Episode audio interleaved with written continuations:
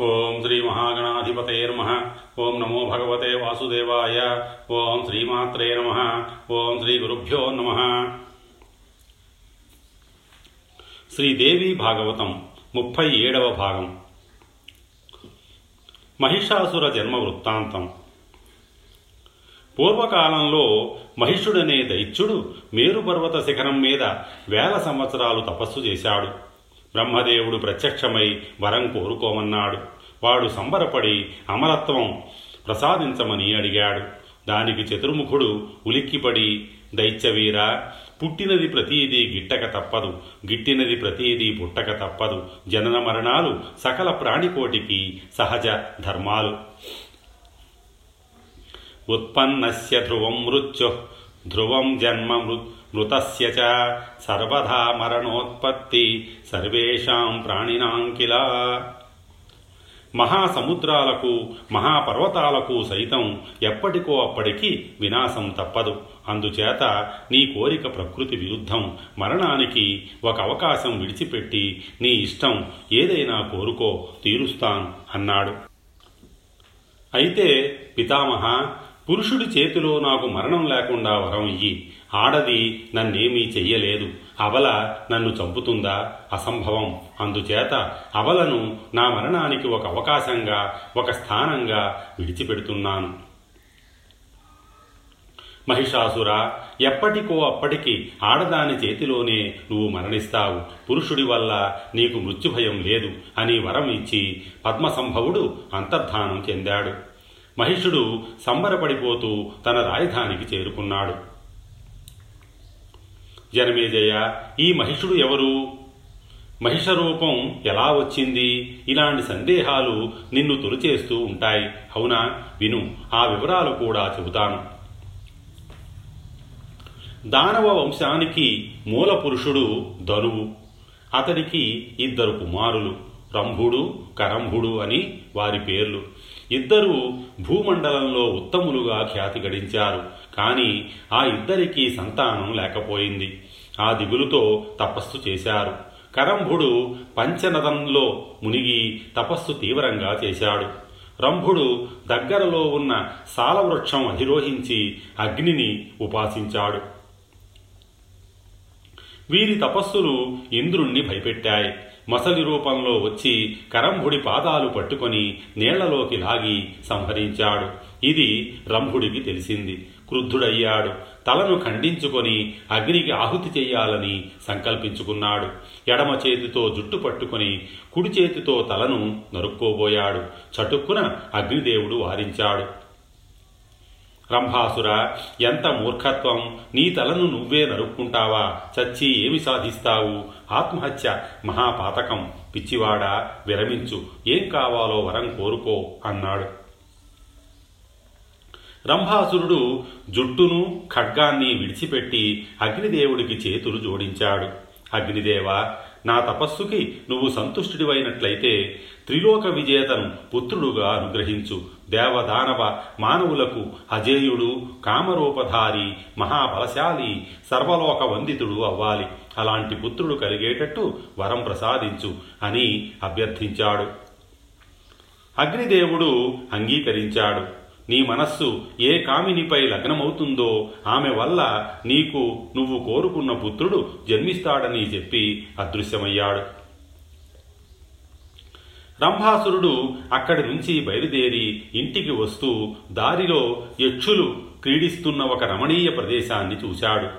అక్కడ ఒక గేదె కనిపించింది. ఎదకు వచ్చి కామార్తయ్యై విహరిస్తోంది. దాన్ని చూడగానే రంభుడి మనస్సు చెలించింది. సంగమించాడు. అది గర్భవతి అయ్యింది. దాన్ని తీసుకొని తన పాతాళ నగరానికి వెళ్ళాడు. దున్నపోతులను కాపలా పెట్టాడు. ఒక రోజున ఒక దున్నపోతు కామార్తయ్యై ఆ గేదె వెంట పడింది. రంభుడు స్వయంగా వచ్చి ఆ దున్నపోతును ఎదిరించాడు. ఇద్దరికీ యుద్ధం జరిగింది. రంభుడి పిడివృద్ధులకు ఆ దున్నపోతు చలించిపోతూనే తల విసిరింది. బలమైన కొమ్ములతో గుండెల్లో పొడిచింది. వాడు మేరకు ఒరిగిపోయి గిలగిలా తన్నుకుంటూ ప్రాణాలు వదిలాడు. తన భర్త రంభుడు మరణించడంతో ఆ చూడి గేదె దుఃఖాన్ని తట్టుకోలేక భయంతో పరుగులు తీసింది. యక్షులను శరణు వేడింది. కామమోహితమైన ఆ దున్నపోతు వెంటబడి వచ్చింది. యక్షులు గమనించారు. గేదెను కాపాడాలి అనుకున్నారు. యుద్ధానికి దిగారు. ఘోర యుద్ధం జరిగింది. కట్టకడపటికి దున్నపోతు మరణించింది. యక్షులు ఊపిరి పీల్చుకున్నారు. గేదెను ఓదార్చి ధైర్యం చెప్పారు. రంభుడి మృతదేహానికి అగ్నికార్యం కోసం చితి పేర్చారు. కళేబరాన్ని తెచ్చి చితిపై పెట్టారు. నిప్పు ముట్టించారు. అల్లంత దూరం నుంచి చూస్తున్న చూడిగేదే దుఃఖావేశాన్ని తట్టుకోలేక పరుగు పరుగున వచ్చి చితిలో ప్రవేశించింది సహగమనం చేసింది. యక్షులు ఆశ్చర్యపోయి నిశ్చేష్టులై చూస్తున్నారు. అంతలోకి చితిమంటల నుంచి మహిషుడు ఆవిర్భవించాడు. ఇతడే మన మహిషాసురుడు రంభుడి కొడుకు మహిష రాక్షస రూపాల కలయిక తండ్రి రాజ్యానికి వారసుడై పట్టాభిషిక్తుడయ్యాడు. రంభుడు కూడా పుత్రవాత్సల్యంతో మరొక దేహాన్ని పొంది రక్తబీజుడై మహిషుడికి అనుచరుడు ఆంతరంగికుడు అయ్యాడు. ఇది మహిషాసురుడి జన్మవృత్తాంతం. మహిషాసురుడి యుద్ధ సన్నాహం. వరదర్పితుడైన మహిషాసురుడు జగత్తునంతటినీ వశం చేసుకున్నాడు. జగద్విజేత అనిపించుకున్నాడు. తన ఏలుబడిలోకి తెచ్చుకున్నాడు. నిరాటంకంగా ఏకఛత్రాధిపత్యంగా పరిపాలన సాగించాడు.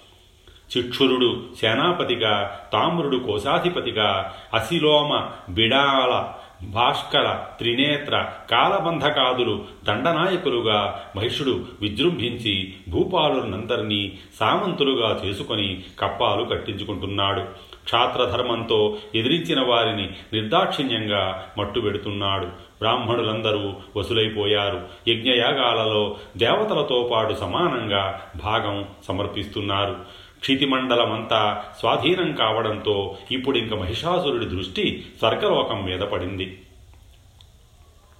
దాన్ని జయించాలని నిశ్చయించుకున్నాడు. ఇంద్రుడి దగ్గరికి దూతని పంపించాడు. ఇంద్ర స్వర్గాన్ని విడిచిపెట్టి ఎక్కడికైనా పో లేదంటే మహిషాసురుడికి సేవలు చెయ్యి అతడు నిన్ను రక్షిస్తాడు. ఇది కాదంటావా? వజ్రాయుధం ధరించి యుద్ధం చెయ్యి. పూర్వకాలంలో మా దైత్యులు నిన్ను ఎన్నోసార్లు జయించారు.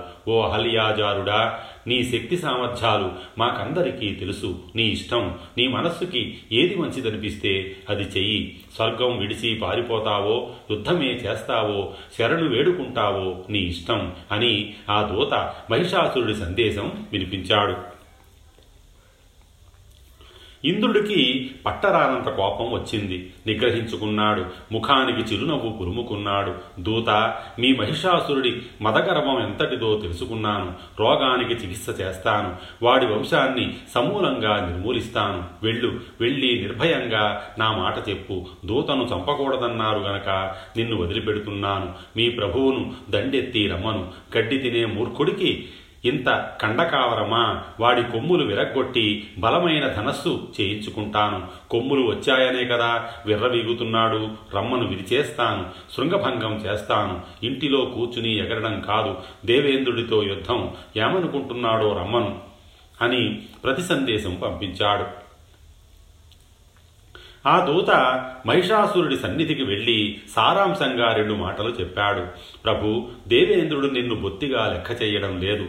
తన బలము తన సైన్యము చాలా గొప్పవి పరిపూర్ణమైనవి అనుకుంటున్నాడు. ఆ మూర్ఖుడు అన్న మాటలన్నీ యథాతథంగా ఎలా చెప్పను ప్రభు? భృత్యుడు తన ప్రభు ఎదుట ఎప్పుడూ ప్రియము సత్యము పలకాలని కదా పెద్దలంటారు. ఇది నీతి. కేవలం ప్రియం చెప్పడం గాని పరుషం చెప్పడం గాని సేవకుడికి శుభప్రదం కాదన్నారు. శత్రురాజు విషం కక్కితే మృత్యుడైన దూత ఆ మాటలను తెచ్చి యథాతథంగా తన ప్రభు ఎదుట వినిపించగలడా? ఇంద్రుడన్న మాటలు అలాగే చెప్పడానికి నాకు నోరు రావడం లేదు. ధైర్యము చాలడం లేదు. హేతుబద్ధంగా దూత చెప్పిన ఈ మాటలకు మహిషాసురుడు మండిపడ్డాడు. దైత్యవీరులందరినీ పిలిపించాడు. తోక పైకెత్తి మూత్ర విసర్జన చేశాడు. అందరికీ వినిపించేటట్లు అరిచాడు. దైత్యవీరులారా ఇంద్రుడు మనతో యుద్ధం కోరుకుంటున్నాడు. సన్నద్ధులవ్వండి ఆ సురాధముణ్ణి జయించాలి. ఈ సృష్టిలో నన్ను ఎదిరించి నిలబడగలిగిన వీరుడెవ్వడు? వెయ్యి మంది ఇంద్రులైనా నాకు సాటి రారు. నిర్భయంగా ఒంటి చేత్తో సంహరిస్తాను. వీడు ఈ ఇంద్రుడు ముక్కు మూసుకుని శాంతచిత్తులై తపస్సు చేసుకునే మునీశ్వరుల ఎదుట మహాసూరుడు కుటిలుడు లంపటుడు పరదార పహర్త అప్సరసలే వీడి బలం. తపస్సులను ధ్వంసం చేయించడమే వీడి ప్రతాపం. ఖలుడు అల్పాయుధుడు నిత్యపాపి విశ్వాసఘాతకుడు సంధి చేసుకుని నమ్మించి నముచి దైత్యుణ్ణి మట్టుబెట్టాడు. మోసం చేసి పొట్టన పెట్టుకున్నాడు. విష్ణుమూర్తి ఒకడు నిత్యకపటి కుహకుడు. ఎన్నెన్ని వేషాలు వేస్తాడో ఎన్నెన్ని రూపాలు ధరిస్తాడో చివరికి పంది రూపానికైనా వెనకాడడు. హిరణ్యాక్షుణ్ణి అలాగే కదా సంహరించాడు. నరసింహ రూపం ధరించి హిరణ్యకశిపుణ్ణి చీల్చి వధించాడు. నేను ధనుపుత్రుణ్ణి. వీళ్ళ కుత్సితాలకు కుతంత్రాలకు లొంగను. దేవతలను చస్తే నమ్మను. చూస్తా ఇంద్రుడేమి చేయగలడో? ఉపేంద్రుడేమి చేయగలడో? రణరంగంలోకి దిగితే రుద్రుడైనా నన్ను ఏమీ చెయ్యలేడు.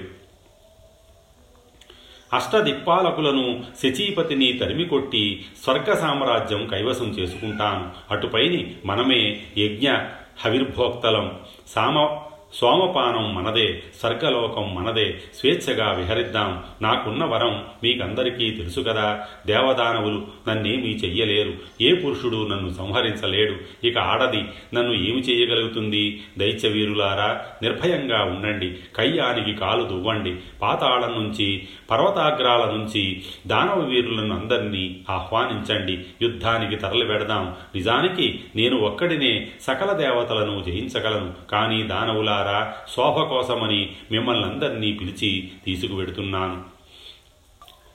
నాకేమీ భయం లేదు. ఈ కొమ్ములతో ఈ గిట్టలతో దేవతలను చీల్చి చెండాడతాను. వరం ఉంది కదా మనకు తిరుగులేదు మరణం లేదు అపజయం లేదు. అందరూ సన్నద్ధులవ్వండి బయలుదేరండి దేవలోకం జయిద్దాం నందనంలో విహరిద్దాం మందార కుసుమాలు అలంకరించుకుందాం అప్సరసలతో క్రీడిద్దాం కామధేరు పాలు త్రాగుదాం సుధాపానం చేద్దాం గంధర్వ గీతాలు ఆలకిస్తూ నృత్యం చేద్దాం. రకరకాల మద్యాలు ఆసవాలు మనకు అందిస్తూ రంభ ఊర్వశి మేనక ఘృతాచి తిలోత్తమ మొదలైన అప్సరసలు నృత్యం చేస్తూ మనకు ఆనందం కలిగిస్తారు రంజింపచేస్తారు. ఈవేళనే స్వర్గానికి పోదాం. సిద్ధమవ్వండి. యుద్ధ ప్రయాణానికి మంగళాచరణ చెయ్యండి. మన గురువు శుక్రాచార్యుణ్ణి పిలవండి. అర్చించండి. జయప్రదమైన యజ్ఞం చేసి ఆశీర్వదించమనండి. దైత్య నాయకులకు ఆ మహిషాసురుడు ఇలా ఆజ్ఞాపించి ఉత్సాహంతో ఉబ్బి తబ్బిబ్బైపోతూ త్వర త్వరగా తన మందిరం చేరుకున్నాడు. ఇంద్రుడి యుద్ధ సన్నాహం. దేవేంద్రుడు కూడా అష్టదిక్పాలకులను ఆహ్వానించి సమాలోచనలు జరిపాడు. రంభుడి కొడుకు మహిషాసురుడు వరదర్పితుడై స్వర్గలోకం మీదకి దండెత్తి రాబోతున్నాడు. ఇందాకనే అతడు దూత వచ్చాడు. దేవలోకాన్ని విడిచిపెట్టి పోతావా? యుద్ధానికి నిలబడతావా? అంటూ సందేశం తెచ్చాడు. వాడికి మనం లొంగిపోయి సేవకులం అవ్వాలిట. అలా అయితే దయతలచి మనల్ని బతకరిస్తాడుట మృత్యులైన వారి మీద కోపగించట కోపగించడుట లేదంటే యుద్ధానికి సిద్ధం కమ్మన్నాడు. దేవనాయకులారా ఏం చేద్దామో చెప్పండి. దుర్బలుడైన శత్రువును ఉపేక్షించకూడదు. అటువంటిది బలవంతుడు వరదర్పితుడు అయిన ఈ శత్రువును అసలు ఉపేక్షించకూడదు. బుద్ధిబలము బాహుబలము ఉపయోగించి వీడి పీడ వదిలించుకోవాలి. ఇటువంటి దుష్టుల పట్ల సంధి మంత్రాలు పనికిరావు. మాటకు కట్టుబడి ఉంటే మంచివారితో గాని ఇటువంటి నీచులతో సంధి కుదుర్చుకోవడం క్షేమము కాదు గౌరవము కాదు. పోని అంటే యుద్ధానికి దండెత్తితే సాహసం అవుతుందేమో అని శంకిస్తున్నాను. వాడు వరదాన దర్పితుడు దేవదానవ మానవుల వల్ల మరణం లేదుట. అదీగాక యుద్ధమనేసరికి గెలుపు ఓటములు దైవాధీనాలు. అందుచేత బాగా ఆలోచించి మనం ఒక నిర్ణయం తీసుకోవాలి. ముందుగా చారులను పంపించి పరిస్థితి తెలుసుకోవడం మంచిది అనిపిస్తోంది. ఇంగితజ్ఞులు నిస్సంగులు నిస్పృహులు సత్యవాదులు అయిన చారులను పంపి వాడి సేనా సన్నద్ధతను సన్నద్ధతను గ్రహించడం అవసరం. వాడి బలాబలాలను క్షుణ్ణంగా తెలుసుకున్నాక యుద్ధవేరి మ్రోగించడం జయప్రదంగా ఉంటుందని నా అభిప్రాయం. ఈలోగా మన స్వర్గలోకంలో దుర్గాలను పటిష్టపరుచుకోవాలి సర్వ సన్నాహాలు చెయ్యాలి జాగరూకులమై ఉండాలి ఎల్ ఎప్పుడైనా ఏ పనినైనా బాగా ఆలోచించి చెయ్యాలి. అది బుద్ధిమంతుల లక్షణం. హడావిడిగా నిర్ణయాలు తీసుకుని కార్యాచరణకు దిగితే అది అనర్థదాయకమే అవుతుంది. దానవుల పట్ల భేదోపాయం భేదోపాయం పనిచేయదు. దేవతలతో శత్రుత్వం అనే విషయంలో వారంతా ఇప్పుడు ఏకాభిప్రాయులే. అందుచేత దూతలను పంపించి బలాబలాలను తెలుసుకుందాం. తరువాత ఒక నిర్ణయం తీసుకుందాం. సాహసం అన్ని వేళలా పనికిరాదు. ఒక్కొక్కసారి విపరీత ఫలాలను ఇస్తుంది. తెలియని మందు మింగితే ఏమవుతుంది? సర్వదా తద్భవేన్నూన మజ్ఞాతమౌషధం యథా. జనమేజయ ఇంద్రాదులు ఇలా సమాలోచన జరిపి మహిషాసురుడి రాజధానికి అంటే మాహిష్పతికి చారులను పంపించారు. వారు వెళ్ళి వచ్చి వాస్తవ సమాచారం తెలియజేశారు. ఇంద్రుడు వెంటనే బృహస్పతితో చర్చించాడు. మహామతి బృహస్పతి నువ్వు దేవగురుడవు రాజనీతి తెలిసినవాడవు సర్వజ్ఞుడవు మహిషాసురుడు మదమత్తుడై స్వర్గం మీదకి దండెత్తబోతున్నాడు. దానిని ఎదుర్కోవాలి ప్రతిక్రియ చెయ్యాలి. ఏమి చెయ్యాలి? ఎలా చెయ్యాలి అనేది ఆలోచించి నువ్వే సలహా చెప్పాలి. విపత్కర పరిస్థితులలో నువ్వు తప్ప నాకు మరొక దిక్కు లేదు. అటువైపు శుక్రాచార్యుడున్నాడని నీకు తెలుసు కదా. ఇంద్రుడి మాటలు విన్నాడు. బృహస్పతి దీర్ఘంగా ఆలోచించాడు. మెల్లగా సాలోచనగా పలికాడు. ఇంద్ర కంగారు పడకు. ధైర్యంగా ఉండు. కష్టాలు వచ్చినప్పుడే ధైర్యంగా ఉండాలి. జయాపజయాలు ఎప్పటికైనా దైవాధీనాలే. జరగవలసింది ఎలాగూ జరుగుతుంది. దాన్ని ఎవరూ తప్పించలేరు. అయినా మన ప్రయత్నం మనం ఎప్పుడూ చేయాల్సిందే. పురుషకారం ఉండాలి. మహామునీశ్వరులైన ముక్తి కోసం ప్రయత్నం చెయ్యవలసిందే. రాసిపెట్టి ఉంటే అదే వస్తుందని ఊరుకుంటే ఎవరికీ ఏదీ రాదు. ముక్తి అసలే రాదు. అది పూర్తిగా దైవాధీనమే అయినా ధ్యానము తపస్సు వంటి ప్రయత్నాలు ఉండాల్సిందే కదా. సుఖమో దుఃఖమో పురుష ప్రయత్నం ఉండాలి. అది లేకుండా ఏదీ సిద్ధించదు. ప్రయత్నం చేసినా సిద్ధించకపోతే అది వేరే సంగతి. దైవం అనుకూలించలేదు మనకు. అని ఉపశమనం పొందాలే తప్ప నిందలకు దిగకూడదు. యుద్ధాలలో ప్రధానంగా జయోపలబ్ధి అనేది మంత్రాంగం మీదనో సైన్య సమృద్ధి మీదనో ఆధారపడి ఉండదు. అది పూర్తిగా దైవాధీనం. బలవంతుడు ఓడిపోవచ్చు బలహీనుడు గెలవవచ్చు అలాగే ధీమంతుడు నష్టపోవచ్చు బుద్ధిహీనుడు భోగాలను పొందవచ్చు పిరికివాడికి జయం లభించవచ్చు మహాసూరుడు పారిపోవచ్చు అంతా దైవాధీనం. విచారించి ప్రయోజనం లేదు. మన ప్రయత్నం మనం చెయ్యడమే. దుఃఖమే మిగులుతుందో సుఖమే కలుగుతుందో దుఃఖాలలో ఉన్నప్పుడు దుఃఖాధికులను చూసి సుఖాలలో ఉన్నప్పుడు సుఖాధికులను చూసి మనల్ని మనం ఓదార్చుకోవాలి నిగ్రహించుకోవాలి. అంతేకాని ఈ సుఖ దుఃఖాలు అనే శత్రువులకు మనకు మనంగా బందీలం కాకూడదు. दुखे दुःखादिकान् पश्येत् सुखे पश्येत् सुखाधिकान् आत्मानं हर्षशोकाभ्यां शत्रुभ्यामिव नार्पयेत्। రెండు రకాల పరిస్థితుల్లోనూ ధైర్యం సడలనివ్వకపోవడమే బుద్ధిమంతుల కర్తవ్యం. అధైర్యం వల్ల కలిగే దుఃఖం అన్నింటికీ మించినది. ధైర్యమే సహనశక్తిని ఇస్తుంది. రెండింటినీ సమానంగా చూడగలిగితే సుఖాలకు పొంగిపోవడం కానీ దుఃఖాలకు కృంగిపోవడం కానీ జరగదు. నేను నిర్గుణుడను నేను అవ్యయుడను అనే స్థితికి చేరుకుంటాడు. ఇంద్ర ప్రాణానికి క్షుత్పిపాసలు మనస్సుకి శోక మూర్ఛనలు శరీరానికి జరా మృత్యువులు వెరసి వీటిని షడూర్ములు అంటారు. వీటికి అతీతుడుగా ఉండడమే శివత్వం. ఇవన్నీ శరీరానివి. నావి కాదు. ఈ శరీరము నేను ఒకటి కాదు. నేను పూర్తిగా విభిన్నుడను. అనుకోగలిగితే వాడు సదా సర్వదా సుఖి నిత్య సంతోషి. నేను ప్రకృతి కాదు నేను వికృతి కాదు నాకు దుఃఖమేమిటి? ఇలా ఆలోచించు. సురాధ్యక్ష మానసికంగా నిర్మమత్వం అలవరుచుకో. దుఃఖ నాశనానికి ఇది మొదటి ఉపాయం. మమత అనేది పరమ దుఃఖం. నిర్మమత అనేది పరమ సుఖం. సంతోషాన్ని మించిన సుఖం లేదు. మమత పరమం దుఃఖం నిర్మమత్వం పరం సుఖం సంతోషాద పరం నాస్తి సుఖస్థానం సజీవతే ఇలా మమకారాన్ని చంపుకోలేకపోతే పోని భవితవ్యం మీద ఖచ్చితమైన వివేకమైన ఉండాలి. ప్రారబ్ధ కర్మలు అనుభవించాల్సిందే. అలా తప్ప అవి నశించవు. యద్భావి తద్భవచ్చేవ. ఇంకా సుఖదుఖాలకు చింతించవలసింది ఏముంది? అనే అవగాహనైనా ఉండాలి. నీ స్వబుద్ధితో కానీ దేవతల సహాయంతో గాని కార్యం సాధించు. ఒకటి మాత్రం గుర్తుపెట్టుకో. సుఖాలు పుణ్యక్షయం కోసం దుఃఖాలు పాపక్షయం కోసం సంపాదించుకున్న పుణ్యాలు సుఖానుభవ రూపంలో ఖర్చు అయిపోతాయి. సంచిత పాపాలు దుఃఖానుభవ రూపంతో కరిగిపోతాయి. అందుచేత వివేకవంతుడు ఎప్పుడూ సుఖ రహిత స్థితిని హర్షిస్తాడు. సురాధిప బాగా ఆలోచించి నీ ప్రయత్నం నువ్వు చెయ్యి. యథావిధిగా జరగవలసింది జరుగుతుంది అని బృహస్పతి వేదాంత ధోరణిలో సలహా చెప్పి నిర్ణయం అతడికే వదిలిపెట్టేశాడు. గురుత్తమ యుద్ధ ప్రయత్నమే చేస్తాను. మహిషుణ్ణి సంహరిస్తాను.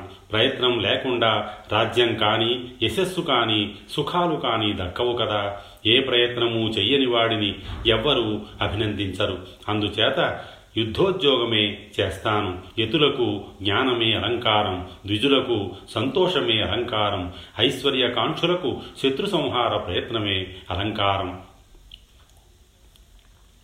యతీనాం భూషణం జ్ఞానం సంతోషో హి ద్విజన్మనాం ఉద్యమ శత్రుహననం భూషణం భూతిమిచ్చతాం ఉద్యమం చేసి లోగడ నముచి బలాది రాక్షసులను సంహరించాను. అలాగే ఈ మహిషాసురుడిని తుదముట్టిస్తాను గురువర్య నువ్వే నా బుద్ధిబలం వజ్రాయుధమే బాహుబలం హరిహరులు సహాయకులు నా ప్రయత్నం నేను చేస్తాను. నువ్వు ఆశీర్వదించి రాక్షస సంహారకాలైన మంత్రాలను జపించు.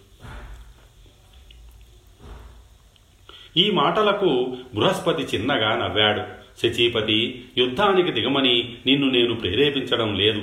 అలాగని నివారించడమూ లేదు. యుద్ధాలలో జయాపజయాలు ఎప్పుడూ సందేహాస్పదాలే కదా. జరగవలసింది జరుగుతుంది. ఇంతే నేను చెప్పగలిగింది. రేపు సుఖమే కలుగుతుందో దుఃఖమే ప్రాప్తిస్తుందో తెలుసుకోగలిగిన పరిజ్ఞానం నాకు లేదు. అదే ఉంటే నా దుఃఖాలను నేను తొలగించుకోగలిగి ఉండేవాణ్ణి కదా. చంద్రుడు శిష్యుడుగా ప్రవేశించి నా భార్యను అపహరించాడు. ఆ రోజుల్లో ఎంత దుఃఖాన్ని అనుభవించానో నీకు తెలుసు. ముల్లోకాలలోనూ నేను చాలా తెలివైన వాణ్ణి అని ప్రసిద్ధి. కానీ ఆ తెలివితేటలు ఏవి? ఆనాడు నాకు అక్కరకు రాలేదు. అందుచేత కార్యసిద్ధి కోసం బుద్ధిమంతులు ఏదో ఒక ఉపాయాన్ని ఆలోచించి ప్రయత్నం చెయ్యాలి. కానీ సిద్ధి ఎప్పుడూ దైవాధీనమే. ఇది మర్చిపోకూడదు. బృహస్పతి చేసిన ఈ ఉపదేశాన్ని గ్రహించి శచీపతి సవినయంగా నమస్కరించి సెలవు తీసుకున్నాడు. సరాసరి బ్రహ్మదేవుడి దగ్గరకు వెళ్ళాడు. మహిషాసురుడు దండెత్తిరానున్న విషయం చెప్పి సహాయం అభ్యర్థించాడు. శంకరుణ్ణి వెంట తీసుకొని విష్ణుమూర్తి సన్నిధికి వెడదాం. బాగా ఆలోచించి ఒక నిర్ణయం తీసుకుందాం. బలాబలాలు అంచనా వేసుకోకుండా వివేకాన్ని విడిచిపెట్టి సాహసానికి దిగేవాడు పతనమైపోతాడు. కాబట్టి మనం అలా చెయ్యవద్దు. విష్ణుమూర్తితో ఆలోచిద్దాం అని బ్రహ్మదేవుడు సలహా ఇచ్చాడు. అష్టదిక్పాలకులు ఇంద్రుడు చతుర్ముఖుడు శంకరుడు అందరూ కలిసి విష్ణుమూర్తి సన్నిధికి వెళ్ళారు. యుద్ధమే కర్తవ్యమని భయపడవలసిన పని లేదని మహిషాసురుని సంహరిద్దామని మధుసూదనుడు ప్రకటించాడు. వెంటనే ఎవరి వాహనాలను వారు అధిరోహించి మహాసేనా సమేతులై కథన రంగానికి బయలుదేరారు. స్వస్తి శ్రీ ఉమామహేశ్వర పరబ్రహ్మార్పణమస్తు.